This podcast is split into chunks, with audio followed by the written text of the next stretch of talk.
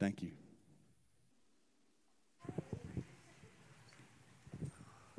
Well, good morning. Glad to see everybody today. My name is Philip Brand. I'm the pastor here, and this is Tim. He was leading worship for us this morning, did a great job. So, uh, if you're visiting with us, I'm glad you're here. And if you're not visiting with us, I'm tickled that you're here. So, you know, it, there, there is that. Um, hey, how are you? Good. You're just connected? I'm having trouble with technology. You're having trouble with technology today. Yeah, you are. But you can stay up here with me if you want to pull up a chair. You can help me with the sermon. I might need to. Yeah, you can do that. That's fine. I mean, we've we've got another one of these seats. It's in the old building. If you want to go get it and yeah, come on up. Yeah, why don't you go wipe that off and then. Some things are nasty, Tim. Some things are nasty. Yeah. Did you hear what he said? He said he's sweating like a pig. That's what he said. I've never seen a pig sweat. So, what happened to the lights? Yeah, he did. So, do the sermon one all the way up. It says ser- all the way. Yeah, now I can see you. This is great. This is awesome. So, see, you stayed up here too long. It's what happened. And then it just. Yeah, that's exactly right. All right, we're in a series called uh, Recalculating, and this is the third one in that series. And I want to start with this picture right here.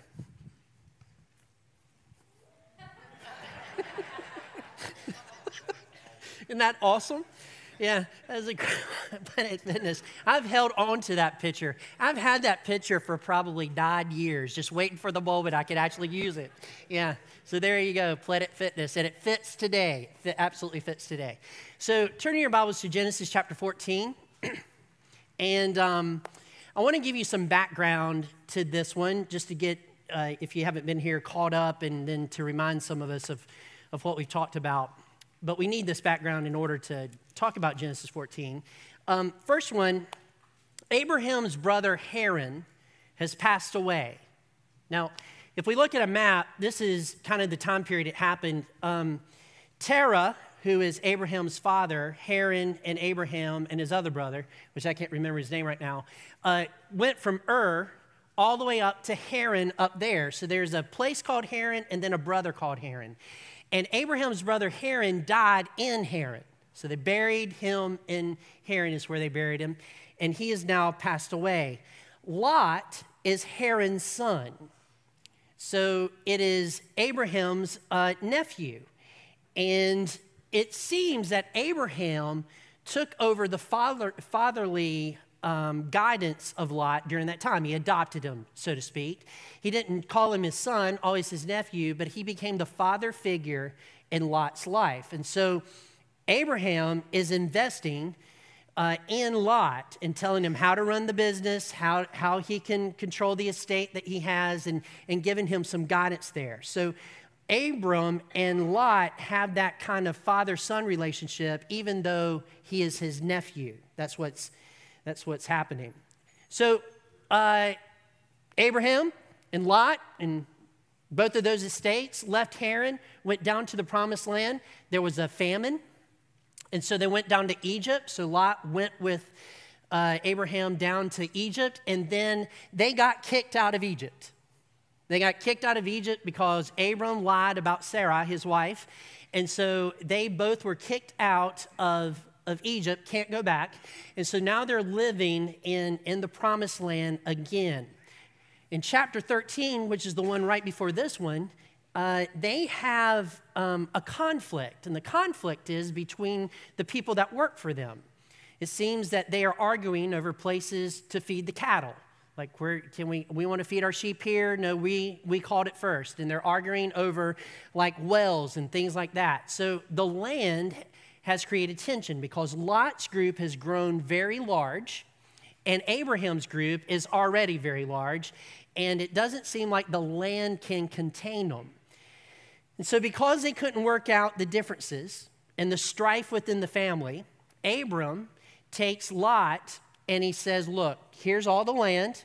If you want to go right, I'll go left. If you go left, I'll go right. So Lot says that he's going to go right because he likes the way that the, the, the land over here looks. It's plush, it's green, it's in the land of Sodom and Gomorrah.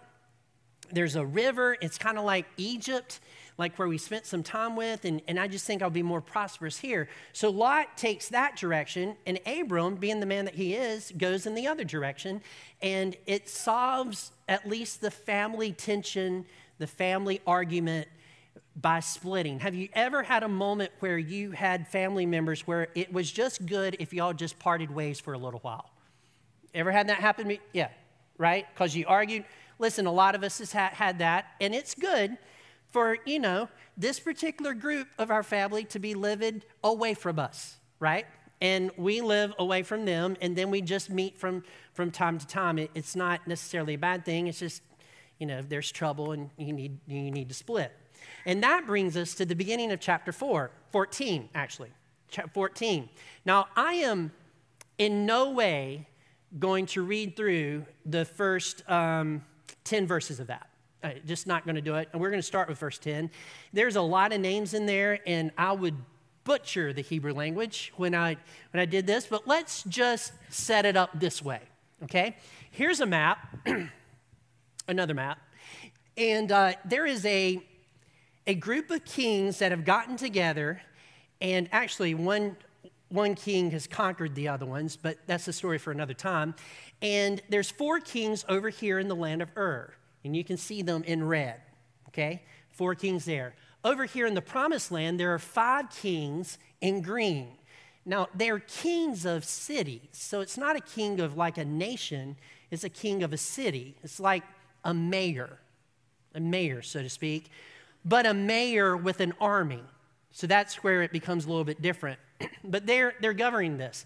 And uh, there's a guy named Shalamander, and I know his last name does not have a D in it, but we're going to call him Shalamander today, just be, because. And over here, he rules all nine of these cities. I mean, they, they are paying tribute to him. Well, something has happened. These five kings in Canaan land, they have rebelled, and they are no longer sending tribute to Shalamander. They're not sending tribute to him. And so what's happened is he's got his group of people here, and they've traveled up north to Haran, and they are attacking everybody along the way because what they are doing is they are trying to get down to Sodom and Gomorrah and battle them. And when that battle is over, they want to make sure that when they take the plunder back, there's nobody that's going to attack them. Do you see the strategy? So they're, they're attacking everybody on the way up, and now they're attacking everybody on the way down, and they meet with Sodom and Gomorrah and those five kings. So these four kings and these five kings and all their armies are like now battling each other, and Sodom and Gomorrah loses the battle. In fact, they lose it badly. And so these four kings over here plunder these five kings, and they're on their way back home. And they know they've already conquered everybody. So their guard is down and they think they're home free and they, they're just they're just rejoicing in all their plunder because they've already beat everybody. And that brings us to chapter 14, verse 10. And here we go. It says this. Now the valley of Siddim was full of uh, tar pits. Uh, and uh, their tar pits. And as the kings of Sodom and Gomorrah fled, some fell into them, and the rest fled to the hill country. So they're, they're defeated. So the enemy took all the possessions of Sodom and Gomorrah and all their provisions and went their way. So they're on their way back home. They also took Lot, the son of Abram's brother, who was dwelling in Sodom. Now that's very significant. He is not dwelling outside in the region of Sodom and Gomorrah. He is dwelling in the city of Sodom. Now, get, this gives us a clue as to what has happened. Lot moved his big business down into that valley, and over a period of time, he either lost it, sold it, or something, and has now moved into the city. He has money, but he doesn't have quite the presence that he used to have. He's a lot smaller than he used to be, okay?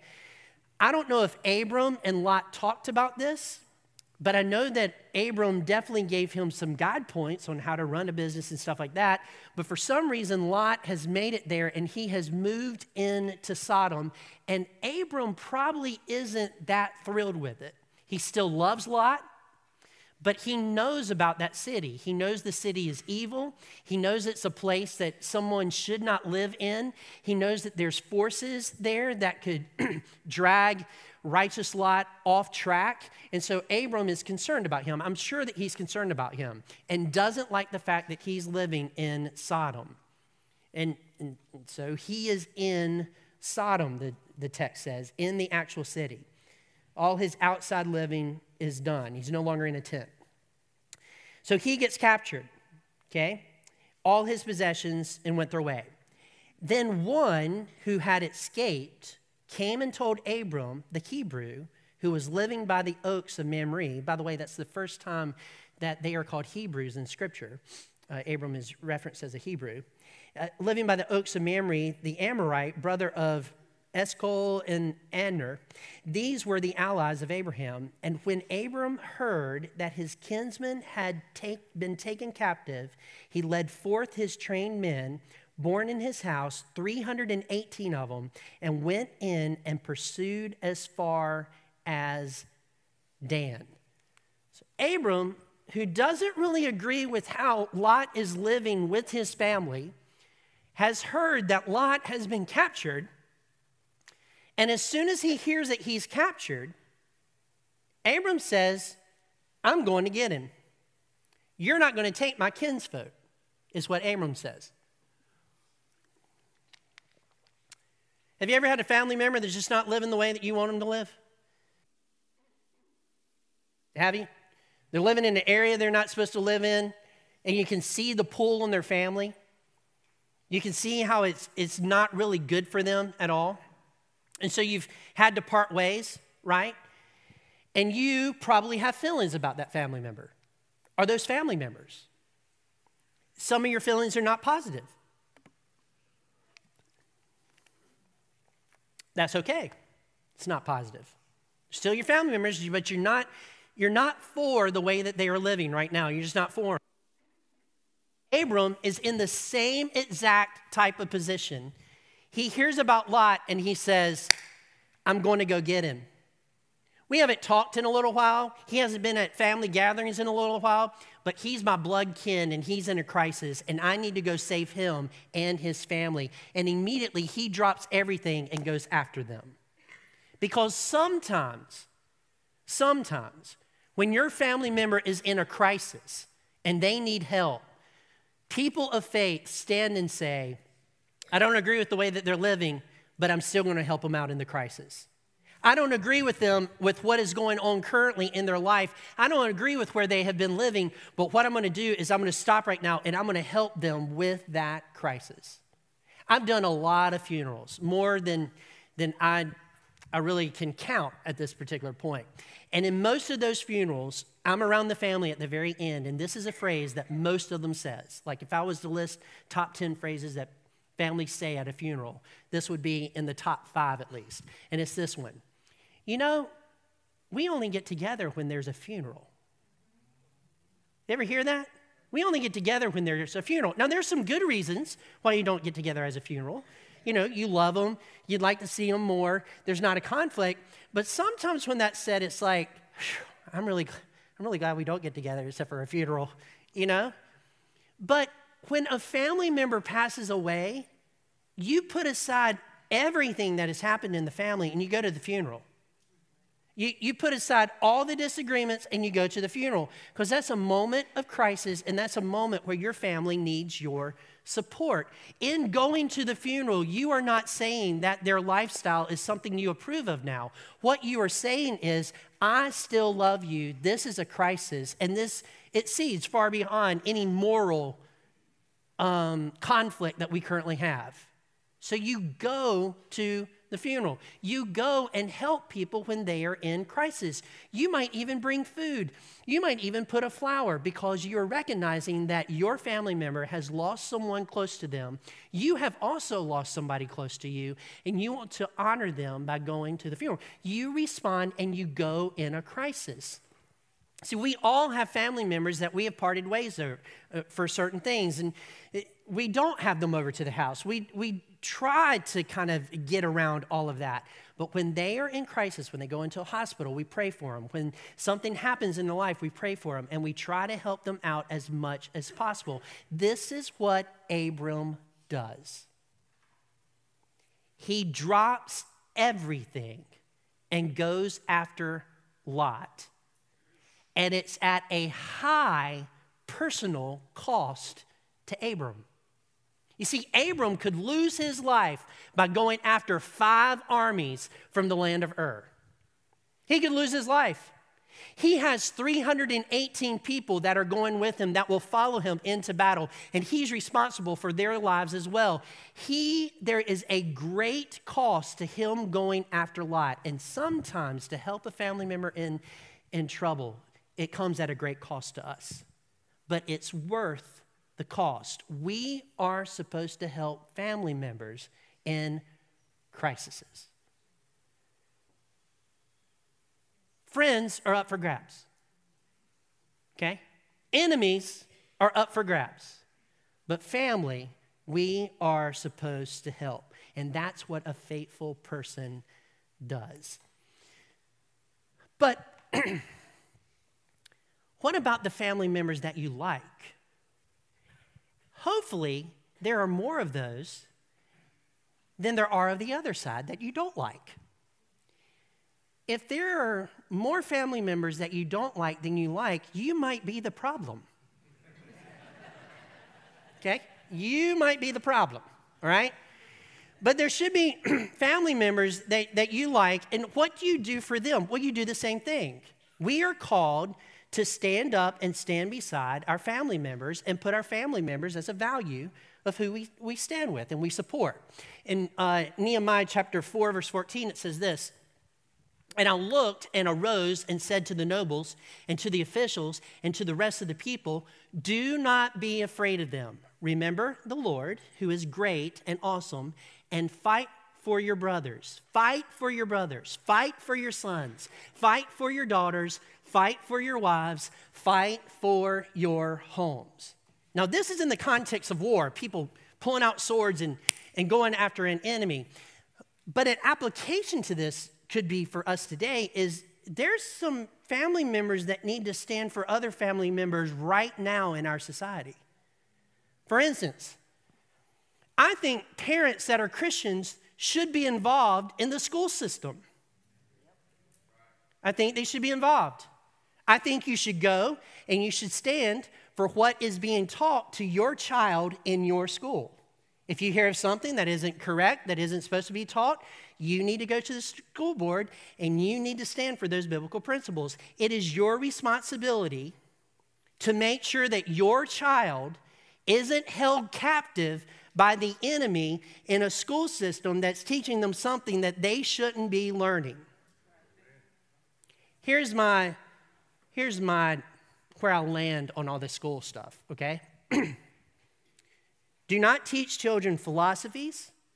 Do not teach them anything that is a belief oriented. Teach them arithmetic. Teach them science. Teach them health. Teach them history teach them the subjects and leave all this other stuff out of the school system. They need to know how to balance a check. I know it's online, but they need to know how to work a checkbook, how to work finances, how to do practical things. They don't need to learn all this other stuff. They don't need to be indoctrinated. They just need to be taught the basics. That is what the school system is about. And you, as a parent, need to stand for your child in that school system. The teachers need you to do this. I hear people say a lot that the Christian teachers should be the ones that stand in the schools. Yes, they should, but it's a little more difficult for them to do that. They have a job, and there's some requirements, and there's some things that they have to do that maybe they don't agree with. They are just in a tight pickle. You, as a parent, going and talking about it and getting that stuff that they shouldn't be doing out and off of their desks so that they can focus on the stuff that they learned in college to teach the kids that actually benefit the children. You doing that helps them be able to do their job, and currently they are doing things that they shouldn't be doing. They're doing a lot of work that they shouldn't have to do. They need to focus on kids and focus on teaching them. We are at war for the souls of the children in our school systems. We're at war. And you stand and you go and you stand for what is right. Say, that really shouldn't be taught. But we're good with history, right? Even if we don't like it. We're good with science, we're good with all of that, but quit doing that. Um, we cannot, for instance, go into currently, and I don't necessarily not agree with this, so don't, don't throw it at me. We cannot go in and teach biblical stuff in school because it's religion, right? I'm, I'm fine with that. I am. I'm fine with that. But if we're going to have that rule, don't teach political religion in our school system. Don't teach this other stuff in our school system. Have it fair, just do the basics and be done with it. And parents need to stand and go after their children so that their children aren't taken captive by stuff that they shouldn't hear. You also need to, you also need to stand up in your community. You stand up in your community. There are biblical things that we believe that we just need to stand up for. And we stand up for them so that people in our community are not taken captive by stuff that they shouldn't be taken captive by. And in that regard, I'm, I'm really speaking of family members and, and things of that nature. So, but we stand in our community. The other place that we stand, I know I kind of did that one really fast, but I want to get to this one, is the other place that we stand is we stand at home and we do battle at home. If you are not doing battle at home, don't do battle out there. Do battle at home first, and then do your battles in the community and in the systems that you need to do battle in. Here's where this comes from it comes from Proverbs. It says, Hear, my son, and accept my words. So here's a dad that is teaching his son the right way to go. and accept my words that the years of your life may be many. I have taught you the way of wisdom. I have led you in the path of righteous, uprightness. When you walk, your step will not be hampered. And if you run, you will not stumble. Keep hold of instruction. Do not let go. Guard her, for she is your life. Do not enter the path of the wicked, and do not walk in the way of the evil. Avoid it. Do not go on it. Turn away from it and pass it on. That is what we are supposed to do. And then it's up to the kids whether or not they go towards Sodom and Gomorrah or whether they continue to follow the biblical instruction that you gave them, but you have done your job in that moment. So we stand even in the home. And even if they ignore it, at least you did your part. At least you taught them what they should know. Um, yeah, taught them what you should know. So let's go to the next point. Verse 14. This is what it says. Doo-doo-doo. When Abram heard that his kinsman had been taken captive, he led forth his trained men born in his house, 318 of them. Now, that's a very significant uh, piece of information 318 men. Uh, these are not slaves. The particular thing born in his house means that these are families that have found out who Abram was and decided to follow Abram wherever he went. So, wherever he pitched his tent, these people followed Abram. I'm not sure how the community worked. I'm sure there had something to do with you had to do this much work or whatever. They had some type of system. But these are free people that chose to follow Abram wherever he went. So these 318 people did not have to go with Abram on this journey to battle these five kings. That's leadership, isn't it? It's leadership. When this many people decide to risk their life for what the leader is leading them to do, and 318 of them. and went and pursued, pursued as far as Dan. And he divided his forces against them by night, he and his servants, and defeated them and pursued them to Hobath, north of Damascus. It's about in the Dan area. So he defeated them. Now, put this into perspective. Uh, there are five kings, and there's thousands of people in their army that they brought with them. Here's 318 people, and they go up against thousands and they defeat them. So Abram had like the Navy SEALs. I mean, these guys were good. You don't want to mess with them. 318 against thousands. These guys were awesome. I mean, it wasn't somebody like me going with Abram, right? Like, there are people in this room that have served in the military, and I would say y'all would be a part of the 318, but not me. I'm not trained. I go to the range. That's nothing. Do, do you know what I'm saying? That's nothing. That's not like these trained guys. And they go in and they battle and they split up. Do you remember the story of Gideon and Judges and how he had 300 people and he split them up? Yeah. I wonder where he got that idea. Father Abraham. Yeah. 318 people, we're going to split up, we're going to divide, and we're going to conquer. Well, it worked for Abraham. I guess I'm going to do it too. So he splits up the 300 people. Always wondered where he got that from. It must be from, you know, his history here. So, so yeah, so he, he splits up and, and he takes them over and he gets all of the possessions. He actually wins. So here's the point, here's the point, and I move on real fast from this one, but if you're going to stand for your family, have a plan. Don't go into battle without a plan. You might be very emotional about it and you get into it, but if you're very emotional and you don't have a plan, you're going to cause more damage than if you just think a few moments and figure out a wise way to handle the particular situation that you're about to jump into. So have a plan. Abram had a plan. He had a plan for his limited resources to go after these people and actually overcome them. So he, he had a plan. So he defeated them. He brought back all, verse 16, the possessions, and he brought back his kinsman Lot with his possessions, and the women and the people. Verse 17, after his return from the defeat of Shalmaneser and the kings who were with him, the kings of Sodom, the king of Sodom, whose name is Beriah, by the way, went out to meet him at the valley of Shaveh. Verse 18, and Melchizedek, king of Salem, brought out bread and wine, he was a priest of the Most High God. If you have a victory in your life, you are always met with these two kings. These two kings will come out and meet you.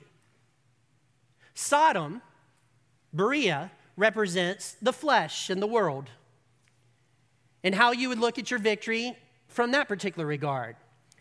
Melchizedek is the king of Salem, and he's a priest of the Most High God. By the way, just a little note it is okay for people that are voted into office to live their faith while they're in office, act like they are people of faith while they're in office, and say things of faith while they are in office. It is okay for them to do that.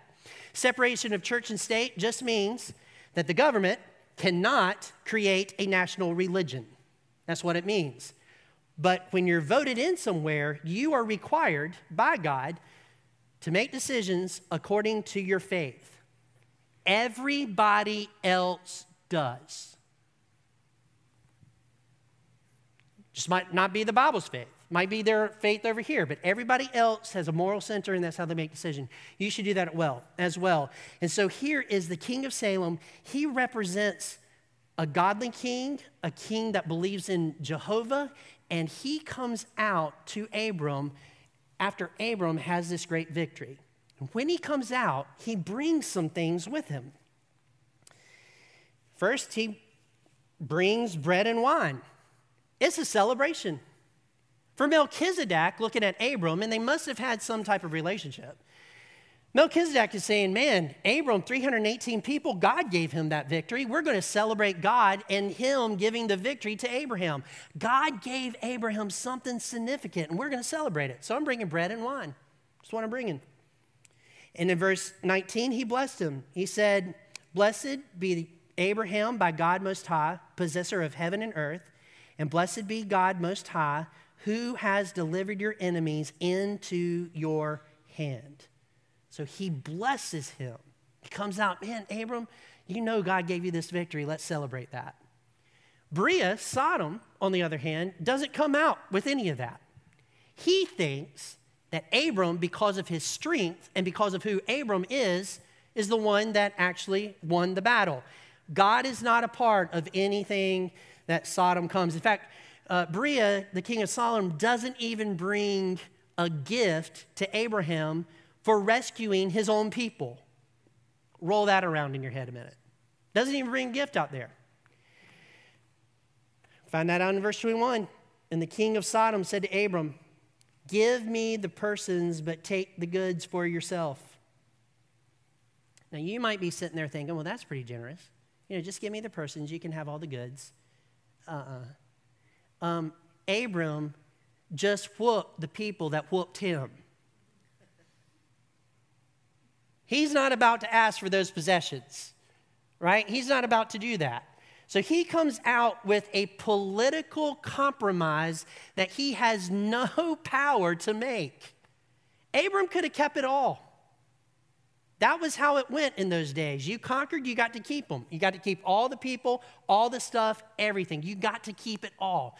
But Sodom, he comes out and he's looking at this from a worldly type of perspective. Just give me the people, you can have the stuff. And in verse 22, but Abram said to the king of Sodom, I have lifted my hand to the Lord Most High, possessor of heaven and earth, that I would not take a thread or a sandal strap or anything that is yours, lest you should say, I have made Abraham rich. In other words, when Abram went on this journey, he said, I think I'm going to win. In fact, I, am pretty sure I'm going to win. And Lord, this is my commitment to you. Uh, I'm not going to keep anything that I get, I'm going to give it all back. And I'm going to make sure people know that you're the one that gave me this victory. So he made a predetermined decision before his victory how he was going to act when he got the victory. You and I need to make some predetermined decisions about how we're going to act when we have victory. Philip, why? Because we're going to celebrate, it's going to be great, we're going to point to Jesus. Well, you need to make that decision now because when victory happens and you have all the loot that comes with victory, that loot is very tempting. Very tempting to focus on. This is what I have. I've really made myself now. I'm really solid because I have all this stuff, because I have victory. Before you have victory, before you have success, you have to determine in your mind how you're going to handle that success. And Abram says, the way I'm going to handle success is when it comes my way, is I'm going to point back to the God that gave it to me. Because when I get the victory, two kings are going to come my way. It's going to be a king that's godly, and it's going to be the king of my flesh, and they're going to war with each other. And when I have victory, I'm going to be like, oh man, I'm really something. I'm really, I'm really a bag of barbecue potato chips. I am all that right? And, and wow, look at what I did with such few people. I mean, that, that would have been very easy for Abram. But Abram decided not to do that. He decided to point to God because he knew that the two kings were going to come at him. And at that point, he was going to have to have a choice. Who am I going to point to that really gave me the victory? Okay? Who am I really going to point to? So, verse 20 at the very end has something that is extremely insightful. And Abram gave him, as Melchizedek from Salem, a tenth of everything. Let me remind you real quick that Salem wasn't defeated by the four kings that came from Ur. Wasn't defeated. There was nothing that Abram brought back that was theirs. Nothing at all. But Abram knew that this was a representative of God, the priest of the Most High God, had been to him several times, and this is the person that he gave tithes to. He gave tithes to. In giving the tithe, he was telling the king of Sodom that it is not the flesh that has made me great, It is God who has made me great. That is what he was telling him. Now, before I make this next statement, I want you to know something. I have no idea who gives and who doesn't give in this church. I, I don't know. I just don't know. There is an exception where someone might say, We sold something, we have this amount of money, is there a special need in the church? I'll work with that person, we do the special need, and then it's over. I don't know anything beyond that, okay? Those special occasions. So I don't know who gives and who doesn't give. But here's, here's the lesson that I want to give you from this particular passage tithing is acknowledging that God has done something for you. The lack of tithing is acknowledging he hasn't. I'm going to say that again. Tithing acknowledges that God has done something for you. The lack of tithing acknowledges that he hasn't. Tithing says that God has made me everything that I am today. God has given me what I need to put on my table to provide for my family. Tithing says that I recognize that my house, my car, and everything that I have that is tangible in this life is a blessing directly from God. He is the one that has made me. And every time I give a tithe, of what He has given me, I am acknowledging and saying, Lord, thank you for your blessings. Thank you for making me who I am. Thank you for everything that I have. Thank you, thank you, thank you. And every time someone doesn't tithe, what they are saying is this God had nothing to do with supplying my needs today. It has nothing to do with that. In fact, the person I work for, my boss, has made me all that I am. My boss gives me a check, and that way I can, I can provide for the needs of my family. It is my boss that does that. And um, I, I do taxes because they twist my arm to do taxes. They make me do taxes, but at least I have roads and at least I have some stuff like that, you know. So I'm given to the government, but at the same time, you know, the taxes over here, it's from my boss, and my boss is who made me. Further than that is, I'm the one who has made me. It is my good work for my boss that causes him to give me a raise. And so I am a self made individual. And it's at that point that you begin to think like that, that you begin not to tithe, that you begin to say, uh, God didn't make me. That's over here. A lack of tithing is saying that over and over and over and over and over and over again. Tithing is saying thanks to God for making you who you are. And you recognize that. The lack of it says God hasn't had anything to do with anything that I have. Oh. Okay, I tithe. That hurts me. It hurts me. It's very motivational, actually, to me.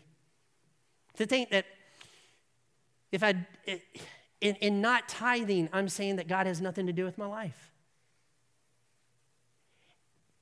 And everybody in this room knows that you are here today not because of what you have done, but because God has done something for you. And He has provided for you in such a way that you could sit here this morning and worship in this facility. That you could supply your needs during the week for your family. That you have clothes on your back, right? You all know this. But do you acknowledge it? Or are you telling somebody, eh, God something different? God, I really don't need you. And that's what the lack of tithing actually tells to the God that has provided everything for you. Wow. Wow. So when we keep what we make from people, we work for and don't give to God, we are saying to we're saying to we're saying to God that it's the people we work for that is the most powerful people in our life, not God. They're the ones making us, not God.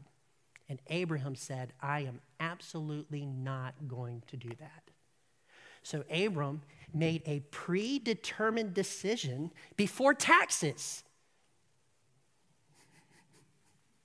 Oh, come on, that was funny. Have you ever had that uh, conversation? No, okay, I'm not going to go there because I'm going to stay right here in the lane. Stay in the lane. Yeah, he made a predetermined decision. I'm going to give 10% of all this to God. That way that everybody around me around me knows. First of all, the king of Sodom isn't going to make me rich. God is. The king of Sodom isn't going to bless me. God's going to bless me. So when I give this gift to the king of Salem, the king of Sodom knows where the power really is. The sad thing about this is the king of Sodom didn't have the wherewithal to really think this through because eventually he's going to be destroyed. Be destroyed. But anyway, there you go. So he made up his mind. Um, I'll end with this. You remember the, the Planet Fitness picture at the very beginning? You, you remember that with the McDonald's on there? Did you know a few years ago? I didn't know this until this morning, actually. Somebody told me this in the first service. Um, well, before the first service. Did you know that you used to be able to get a, um, like, sign up for Planet Fitness and they would give you a free pizza?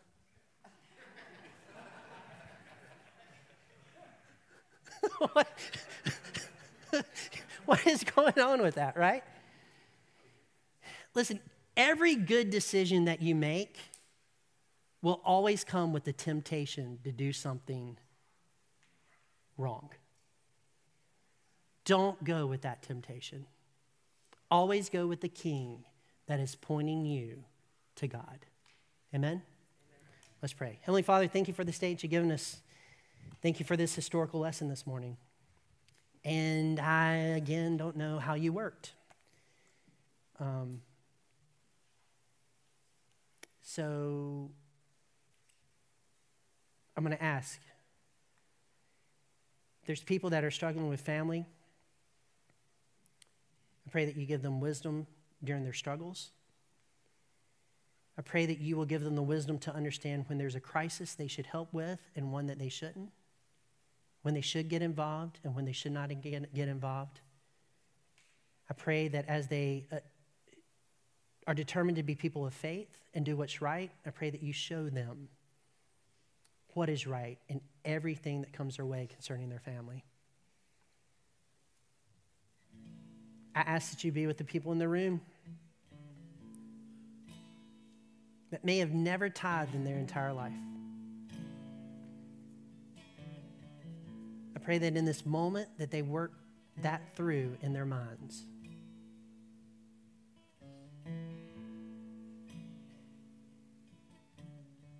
I don't know in what way. But Father, we will just leave that to the Holy Spirit. I pray for the people in the room that's tithed for a long period of time and they've slacked off a little bit. I pray, Father, that they will start giving back to you. Because it's not, Father, to give the church money, give people money, make something else rich. It's not about that. It's about an acknowledgement that you have supplied all our needs.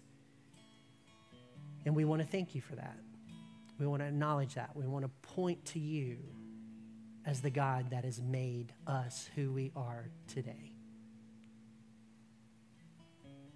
So, Father, we love you and be with us during this worship time and move as you see fit. And in Jesus' name we pray. Amen. Let's stand and sing.